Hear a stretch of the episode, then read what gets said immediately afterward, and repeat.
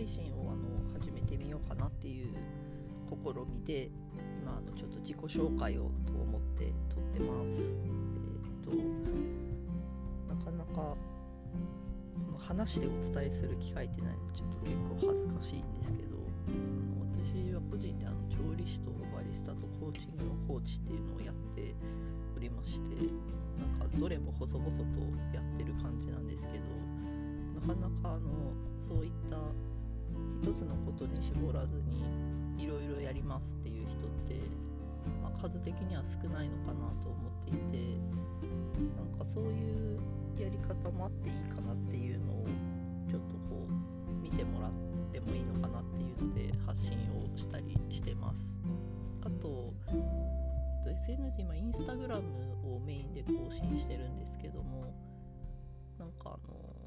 結構キャプションというか文章も長めに書いたりとかしていて、どうしてもこれを伝えようみたいなのをその場で考えてやってるとどうしても長くなってしまったりとかするんですけど、結構記録として残してるような部分もあるので、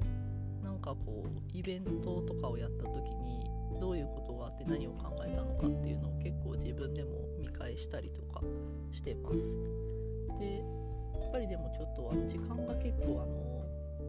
書いたりとかするのにかかってしまうので、それはそれでありつつ、ちょっと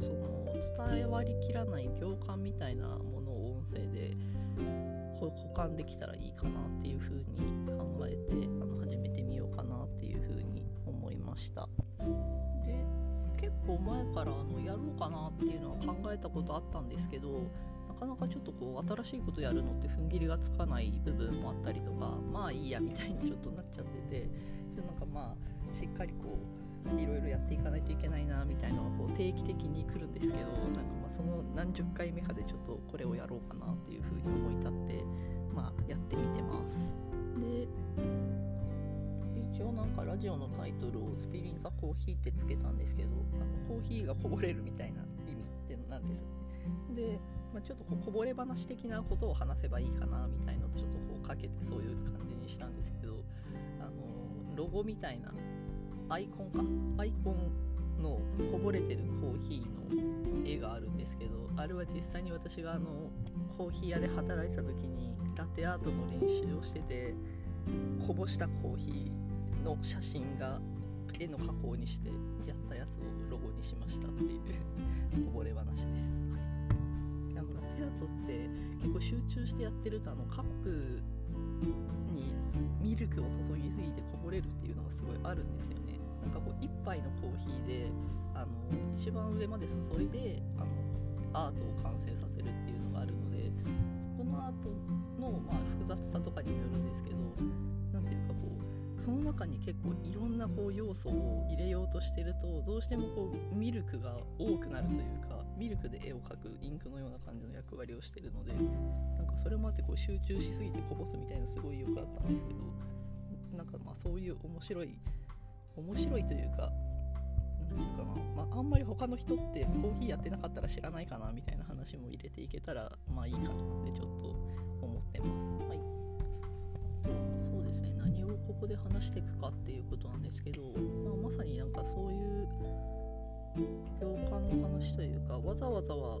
伝えない SNS には書かないかもしれないけど、こういうことを考えててこれをやってみたいな、経過の話とか、あとは割と以前の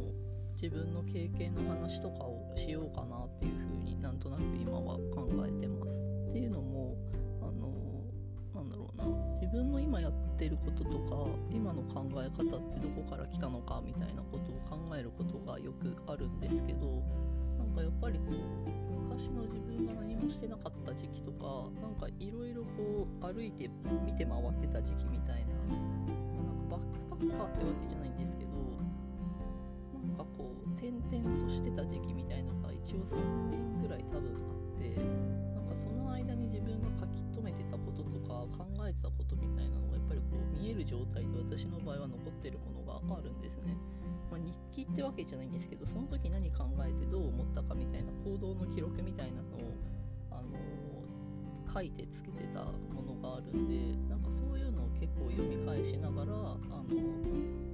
その時その時の自分の考えみたいなものと照らし合わせて、なんか以前はこう思ってたけど今はこう思ってるなみたいな、その差は何かなみたいなことを考えてきた部分があって、でそこの自分とじゃあ今後それを踏まえて今後はどういう風にしたいのかとかなりたいのかみたいなことをずっと考えてたなっていう部分があって、なんかその部分を結構なんか人に今聞かれたりとか、なんかこう尋ねられたりすることがあるという自分でも驚きの現象が起こってるんですけど、なんかそういった話ってあんまり人に話さないなって思って、まあ、人が必要としてないだろうなっていうのがまず大前提にあるんですけど、なんかこの間年下の友達と話してる時に、おじいさんって自己開示するようでしないよねみたいなことをなんかポツッと言われた時があって、なんか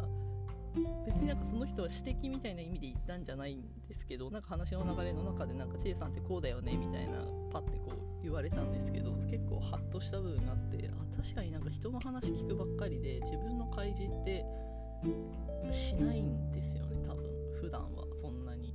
なんかコーチングセッションとかの中だったら相手が必要だなって感じたタイミングでこう自分の自己開示をして、それを受けて相手が話し出すみたいな効果を期待してやることはあるんですけど、相手に自分の話は必要ないよねみたいに結構デフォルトで思ってる部分があるので、なんかでも意外となんかそういうのを話した方が人はなんかこう自分のなんだろうな、その自分が意図して出してない自分みたいなものを感じてくれて、それをフィードバックしてくれるっていうのがやっぱりあるので、これはなんか自分にとってもすごくいいんだろうなって思って、その相手が私の話を聞いてからのくれるフィードバックがですね、やっぱりこう自分がどういう風に見えてるかって人って知りたいんだろうなっていうのは普段お仕事しててもすごい思う部分があるんですけど、私もなんかそのフィードバックみたいなのをその仕事上よくやるときに、なんかあんまり他では得られないものなのでっていうことを言われる方がいるので、そうなんだろうなって思ってますと。なんかこう多分音声配信って教科書通りにやるんだったら目的とかを決めて、コンセプトはこれですでこういう話をしますっていうのをタイトルに反映させて、聞く人をこちらから限定して、人に集まってもらうみたいなのが多分なんていうかセオリーなのかなっていろいろ調べて思ったんですけど、なんか私インスタグラムとか、SNS 関係そうなんですけど、あんまりこうたくさんの人に見てもらいたいっていう風には考えてないんですよね。なんか怖いじゃないですか、なんか知らない人にいっぱい見られるって。というよりはなんかこうなんかであったりとか実際に関わったりとか関わりそうになった人に向けて、こういうことをやってますよとかこういう風に考えて今はこれをしていますよっていうのを提供する情報を提供する場みたいな風に考えている感じがすごく強いんですね。でなんか、ノートとかもそういう風に思って始めたんですけど、興味持ってくれた人がより知りたいって思ってくれた時になんか用意はしておかないといけないよねっていうの、それは自分の責任だよねみたいな考え方があって書いてるので、なんかねすごいこう役にしますみたいな、これがすごく売りですみたいな感じのはなくて、多分どっちかっていうとあんまり役に立たない話だろうなって自分でも思うし、なんかそれは言っていきたいなと思って、なんで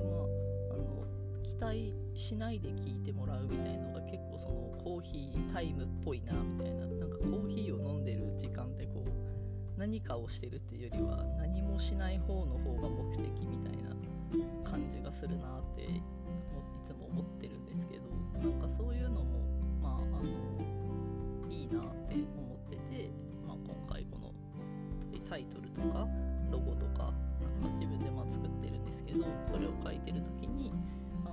そういう感じでいいかなって思って、こぼれ話みたいな役に立ちませんよアピールをして